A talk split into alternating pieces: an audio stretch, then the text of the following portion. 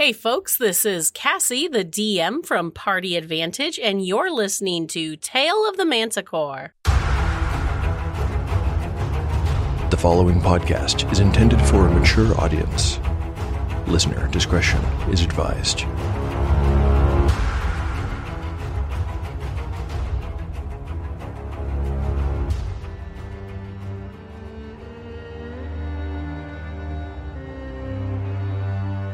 Welcome back to Tale of the Manticore, Season 2. Like the creature from which it takes its name, Tale of the Manticore is a mashup, a crossbreeding between two different species of storytelling. Here, you will find the unpredictability of old school RPG paper and dice games with the storycraft of a dark fantasy novel. No character is sacred, and no character will be spared if the dice decide their fate is at hand. According to lore, the tail of a manticore is barbed with cruel iron spikes. There will be much pain in the days ahead.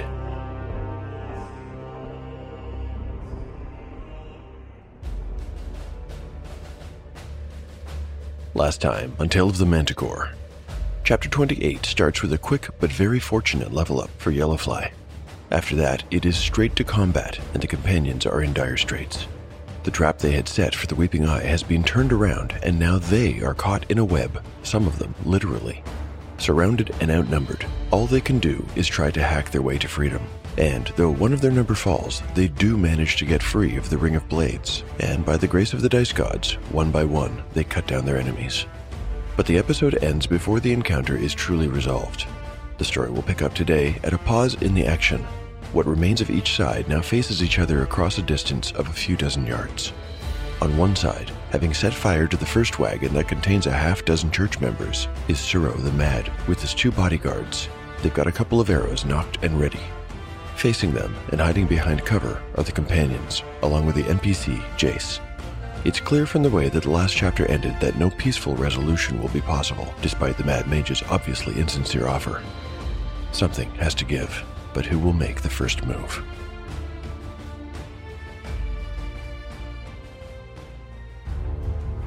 Part 1 Day 107 Evening Party status Yellowfly 14 of 26 hit points. Cole 18 of 18. Shawnee 16 of 16. Catsbane 8 of 8. Spells available. There are no spells available. The rays of the setting sun fell upon a gruesome tableau as the screams of the burning men quickly dwindled and were lost in the roar of fire. The two horses, still tethered to the blazing wagon, woke from their enchanted slumber and became aware of the danger right behind them. They reared, neighing madly, and tugged at their harnesses.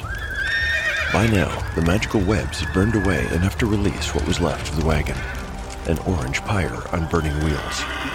The horses bolted, dragging their awful cargo with them and leaving a trail of black smoke in their wake that rose into the air through the falling snow until it touched the vaguely defined disk of the sun. The black ribbon curled higher and higher, dissolving into a sky that bled in watercolor hues of pink and orange and yellow. The snow, indifferent to the tragedy, continued to fall upon both sides as they faced each other. Despite it, the ground around the companions was a bruised purple color, stained with the blood of friend and foe alike. No fewer than a dozen corpses surrounded them as they huddled behind their makeshift shield. With the driver Jace, there were only five of them left of the original 14. Two of them were wounded, Jace badly so. The red haired warlock and his two bodyguards, on the other hand, were almost untouched, and they had bows. Someone would have to act first. Almost as though by providence, Yellowfly found the crossbow bolt he had been looking for. He had needed to roll over one of the dead brigands to find it. He gave it to Shawnee, who fitted it into the crossbow she now held. The young rogue's face was pinched in concentration and resolve. When the weapon was ready, she looked up at Yellowfly and nodded. Come, Yellowfly, Came the warlock's voice yet again. Buzz Buzz. Surely you did not think I would be fooled by something as clumsy as that. Will you send another maggot to die in your place? My men will happily kill them too, but why take the coward's way? Just let me get close to this bastard, and I'll show him who I am, snarled Yellowfly through gritted teeth. On my lead. Come on. It was at that moment that Jace, now almost as pale as the snow from loss of blood, fainted. Catsbane caught him while the others broke cover and launched their attack. Entering combat. Round 1. Initiative. The Church. A 3. The Weeping Eye. A 6. Yeah, that makes sense. All the archers have to do is loose their arrows, which of course they do, without hesitation. Who will they fire upon? We'll make it random. 1 to 2 is Yellowfly, 3 to 4 Shawnee, and 5 to 6 Cole. The rolls. A 1 and a 5. Yellowfly breaks cover first and draws an arrow. It streaks towards him, needing a 14 to hit. A 10 misses when he cleverly feints right and then zags left. Cole pops up, cocking back his arm to throw his hand axe, and the second archer lets his arrow fly. He would also need a 14 to hit his target, but I'm applying a minus 2 penalty for Cole's partial cover. Another 10 is a miss, even without the penalty. The arrow thuds into the wooden ramp they now use as a common shield. Suro the Mad, for his part, mutters a few arcane words, and his body becomes lined in a dark nimbus of energy. He lifts straight up into the air, as though he were no longer bound by gravity. Then, spreading his arms out to either side, shoots off into the night sky like a human bolt and is quickly lost to view. The effect on his bodyguards is immediate. They exchange looks of panic while Cole throws his axe. Shawnee pops up to fire her crossbow, and Yellowfly races in a curve around their flank. Cole needs a 14 to hit his target. A 13 is not good enough. His axe sails harmlessly between them and is lost in the snow. Shawnee, because of her dexterity bonus, only needs a 12. I've got a 4. With a twang, the bolt peels off and disappears into the falling snow. Yellowfly tries to close the distance this round, but he cannot get there in time to attack. It is round 2. Initiative. The Church. A 2. The Weeping Eye. A 4. There is no question what the two bodyguards will do. They run as fast as their legs will carry them into the woods. Yellowfly fails to reach them in time, and both Cole and Shawnee are out of missiles, which means that this combat is over. Yellowfly was about to pursue the two archers when he looked over and saw that no one else had moved from their position behind the ramp shield, though they had pushed it over and now could be seen huddling around the prone figure of Jace. He jogged over to see that they had the man positioned with his legs splayed out in front of him and his body inclined over Cole's thighs, while the big man knelt behind and held him by the armpits. Catsbane had pushed Jace's hauberk up and was inspecting two deep spear wounds in the man's abdomen. The young mage was trying to pack handfuls of snow against them to staunch the loss of blood as Yellowfly arrived. Catsbane looked over with an expression that spoke of urgency. This man will die if we do not act. Perhaps the elixir from Araness will help. Don't wait on my account. Give it to him without delay. said Yellowfly, joining his companions. Catsbane fumbled in his belt pouch and then brought out the tiny bottle.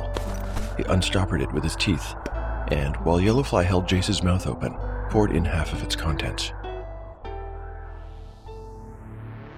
A potion of healing acts just the same as the spell Cure Light Wounds. It will restore 2 to 7 hit points to the person who drinks it. Let's see how effective it is.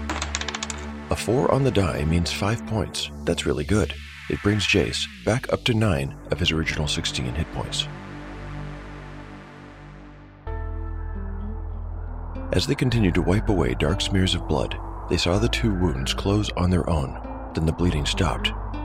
Catsbane restoppered the bottle and replaced it, now just half full, in his belt pouch. Jace's eyes fluttered open and he looked around at the concerned faces hovering over him. He sat up, pulled his hauberk up to his chest, and stared down at the smooth and unbroken skin in the places he had taken wounds. His mouth worked, but made no sounds, and the others laughed, mostly in relief at his bewilderment. Cole and Shawnee stared at each other in wonder as they laughed, too. Perhaps they hadn't really believed it would work. Yellowfly grinned at his companions for a few moments before he once again grew serious. Can you walk, Jace? If we hurry, we might be able to catch them. He was looking darkly into the woods and had already risen. Jace got up too and tested his legs. They seemed to work, so he nodded and started to follow Yellowfly, who said, Come on then.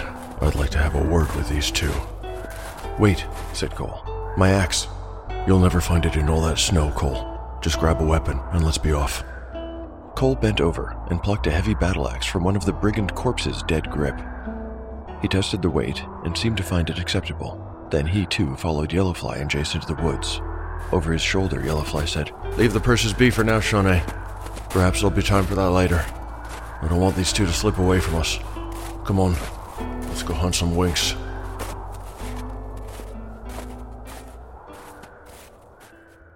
Have you ever tried to play an orc or a goblinoid and needed to homebrew almost everything from abilities to lore and culture? Well, you won't need to anymore. In our upcoming book, you'll find new classes, sub races, new deities, gameplay mechanics, spells, magic items, and more. You'll never need to negotiate with the DM to homebrew a dwarf feat for your hobgoblin fighter ever again.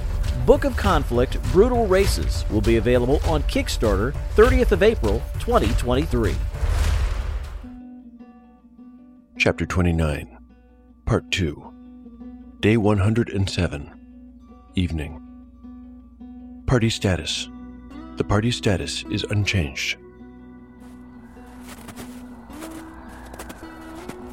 The rays of the setting sun lanced through the mixed forest, both broken by the thousands of naked trunks and also causing snow laden pines to glow a soft orange. The companions pushed on, following the trail that, for as long as the light would last, would as well. Catsbane noted with satisfaction that one of the men they stalked was bleeding. Every so often they would come across a dark drop of blood in the path of disturbed snow. If they hurried, they might catch their quarry before darkness made it impossible to move safely. Of course, if they couldn't see, neither could the men of the Weeping Eye. None of them had a light source, nor food or water, nor did Shawnee have a bow. They had expected to be spending the evening at a tavern, not in a dark and dangerous wood. Yellowfly was in the lead, pushing them hard despite their recent exertions. His back was to the others, but if they could have seen his face, they wouldn't have been able to miss the worry. The shadows in the woods were growing longer by the minute. They had perhaps 30 or 40 minutes to catch up with the men they hunted. After that, it would be too dark to see, and all of them would be at the mercy of the woods. Yellowfly had no illusions. The Brentwood, even this close to Brannon, was not a safe place to travel. Still, his stubbornness did not permit him to give up. Hurry up, He called over his shoulder, not too loudly. we're losing light. What are the chances that the five church members could catch the two weeping eyes, given that both sides have taken some damage and the latter have had a head start of a few minutes? If either side is equipped for a woodland trek in the middle of winter, it's the weeping eyes, who at least are dressed for spending part of the day outside. They probably have lined their boots with fur and have warm cloaks on. It's not much, but I'd say they have the edge. Remember that pursuit mechanic from before? I think it could work here too. It goes like this I roll initiative until one side has three wins. To encourage a fast resolution, I add a modifier to the roll every round, no matter what. Average walking speed for a normal person is about 2 to 4 miles per hour. I'll call it 2 miles because of present conditions like weather, terrain, and light wounds. That's 1 mile every 30 minutes. So, let's say the Weeping Eye has a quarter mile lead. The first pair of rolls, with a plus 1 modifier going to the Winks for their slightly better winter kit. 3 plus 1 for the Winks. A 1 for the church. They must have lost the trail somehow. Maybe there's a patch of ground where the snow doesn't penetrate the canopy and the tracks disappear, needing to be rediscovered while precious moments slip away. The second pair of rolls. The Winks will now get a plus 2 as they pull ahead. Oh dear, a 6 on the die for the Winks and a 1 for the church. Eh, that couldn't have gone worse. The tracks have been utterly lost this time, and the sun is setting faster than expected. It'll take a miracle for them to catch up now. The third pair of rolls. The Winks will get a plus 3. Here goes. I've got a pair of twos, but that makes a 5 versus 2 after modifiers. As the last remnants of the day fade into darkness, Yellowfly must concede defeat. The Weeping Eyes have gotten away. Worse, he and his companions are a good two miles into the Brentwood, with nothing but the ghostly shapes of trees against the darkness, in every direction.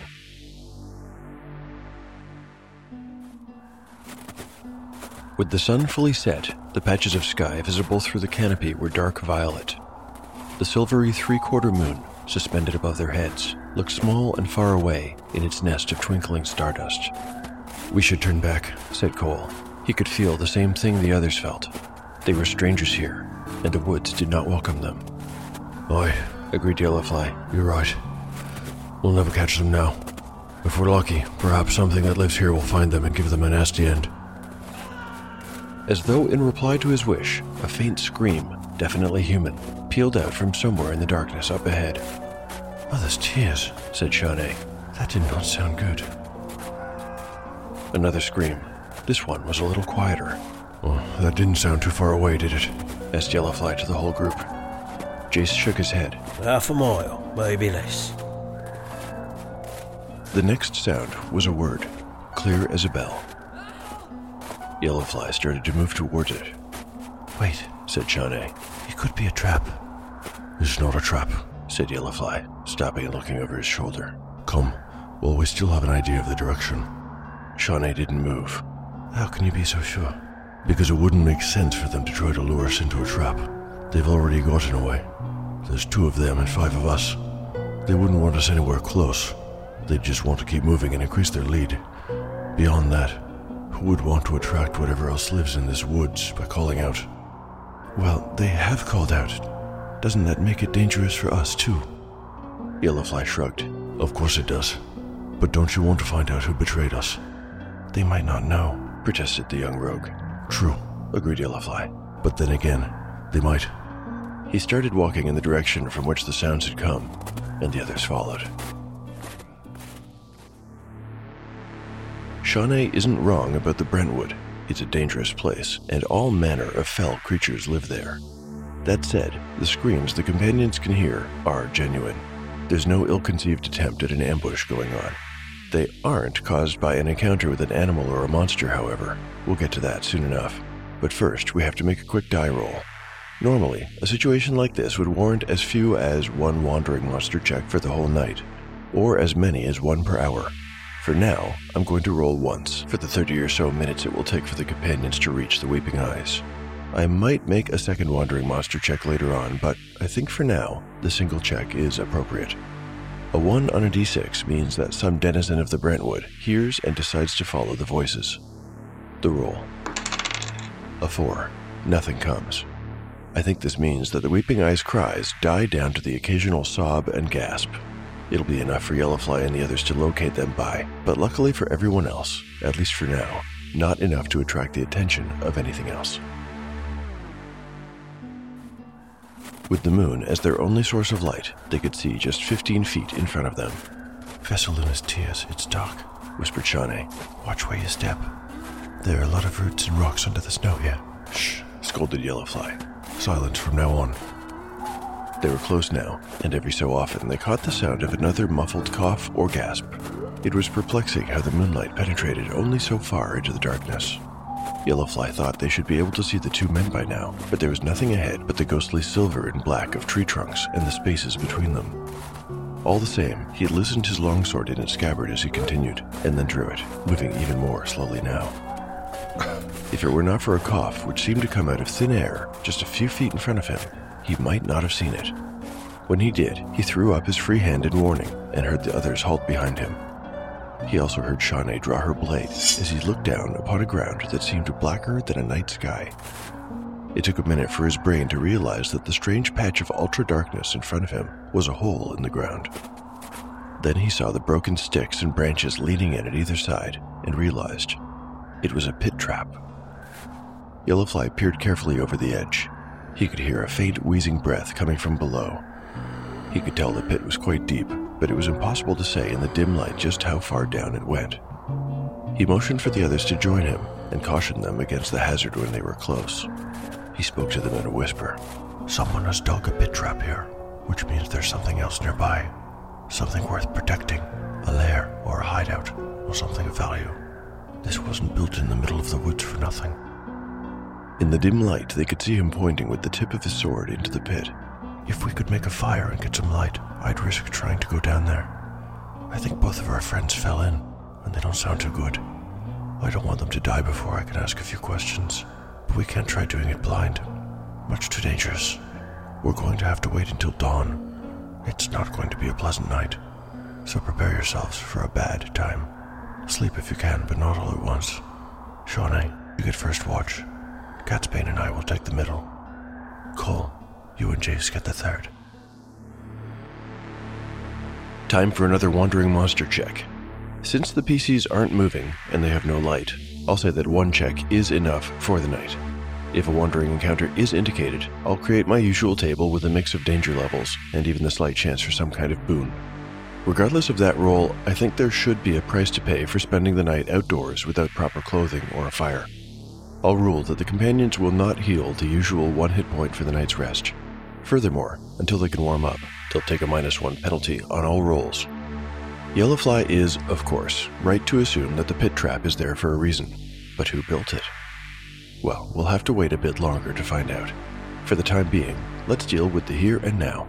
We've got a wandering encounter check to make. A 1 on a d6 indicates there is one. Here comes the roll. A 3. Well, thank Chartoon for that.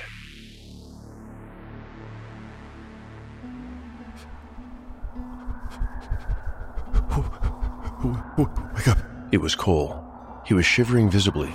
His teeth chattered, and his breath was a cloud of vapor. They were all huddled together under the heavy boughs of a pine tree, and the smell of the needles was sharp and fresh. This was an old woodsman's trick. The tree didn't provide much in the way of shelter, but it helped a little. Yellowfly awoke to find his body stiff. His eyelashes were frozen, as were his nose hairs. His joints protested as he sat up. Except for Cole and Jace, who were already up, the companions were doing likewise. Jace was not with them under the pine. He was a short distance away, stamping his feet to keep warm. Are they? blurted Yellowfly, suddenly moving out from under the scented green branches and over to the pit's edge. It was now clearly visible in the snow, a 10 by 10 foot square, twice that deep. Aye, they are. One's dead, I think. The other was still moving last I checked. Cole called after him. He had only looked once, but seeing one of the two bodyguards with his neck clearly broken reminded him too much of Tamlin, and he couldn't bear to look again. Oh, one's dead, all right. Confirmed Yellowfly, peering down. Broken neck, Cole managed before a lump in his throat prevented further talk. He joined Yellowfly by the pit, but did not look in. That and a sharpened stake through the chest. Hard to survive those. Yellowfly was crouched down, squinting and trying to see if he could tell if the other man was alive. Although one missed the stakes, but. I think he's breathing. Hard to tell. Shawnee, you think you could get down there and find out? Hells, I wish we'd thought to bring a rope. Or a torch, Shawnee added. One of the brigands had been holding a lit torch when the attack began, she remembered. He had thrown it aside before the melee really started. Shawnee had thought about that torch all night and wondered if the man still carried a flint and steel. She had on her gloves, but they didn't help much. In fact, she could barely feel her fingers. All the same, she said, I'll go. Give me a moment. The young rogue vigorously rubbed her hands together and stamped her feet to try to get her circulation going. Nothing helped much. When she lowered herself into the pit, it was painful to grasp the nearby roots, but she did so anyway, without complaint.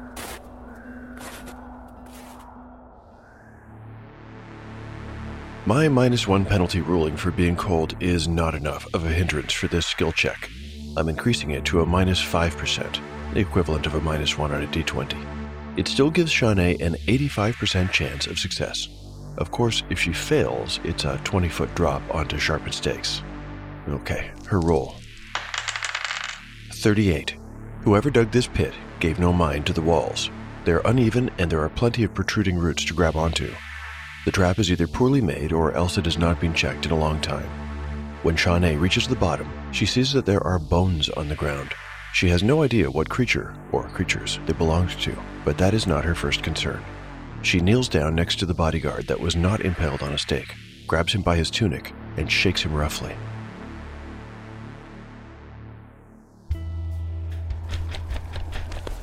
Wake up! The man did not respond. She shook him harder. Wake up, Skeg! You don't get to die yet! Shawnee slapped him hard across the face, and then he did wake up. His eyes flicked open. Suddenly, he coughed bright red blood all over his chin. when he opened his mouth to speak, Shawnee saw his teeth were also bright red with blood. Save me, He croaked. and I'll tell you anything you want to know. Thank you for listening to Tale of the Manticore. If you've enjoyed the show and would like to help out, there are a bunch of ways to do so. You can recommend it online or to friends. You can like and retweet episode announcements on Twitter. You can pick up One Shot in the Dark, the Pendulum world building tool, or Encyclopedia Manticorica on DriveThruRPG. And finally, you can rate or review the show on your podcatcher of choice. Thanks to everyone who has supported the show. At this time, I'd like to share one of your kind reviews. This one is on the Podcast Addict app. It was posted by Ned Leeds. Ned Leeds writes, What a perfect idea and amazing execution. If you've tuned into actual plays hoping to hear gritty, dark D&D and been disappointed by the jovial table chatter, half tiefling dragonborn paladins with 34 hit points at first level, PCs who can never die, and more time babbling about out-of-character stuff, then Totem is for you. The artist uses a combination of storytelling, voice acting, great audio production, and a clean, fast, and deadly rule set to keep you listening. Thanks very much for your very kind review, Ned Leeds. What you've described is exactly the reason I started the show.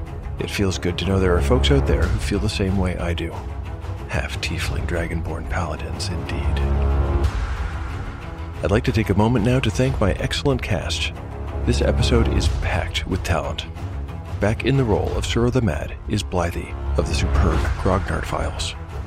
Also returning is longtime cast member Kyellen, playing Catsbane, as always. There are two new voices as well. Playing Jace, the driver of the church's second wagon, is Kevin Berenger. Kevin is an actor, writer, artist, storyteller, and game designer at Tumbledie Games. Find him online at kbearcreation.com. Finally, in the role of the Weeping Eye bodyguard is Ernest Klontz. Thanks so much to each of you, Blythe, Kyellen, Kevin, and Ernest. What an awesome cast. I'm lucky to have you. If listeners want to get in touch with me, I'm at Manticore Tale on Twitter or Tale of the Manticore Podcast on Instagram. And there's always email, taleofthemanticore at gmail.com. Finally, I keep a blog where I post all kinds of show and RPG related stuff, like maps, art, tables, crafts, and show notes. You can find it at taleofthemanticore.blogspot.com. The adventure will continue on the next episode of Tale of the Manticore, the story where chaos rolls.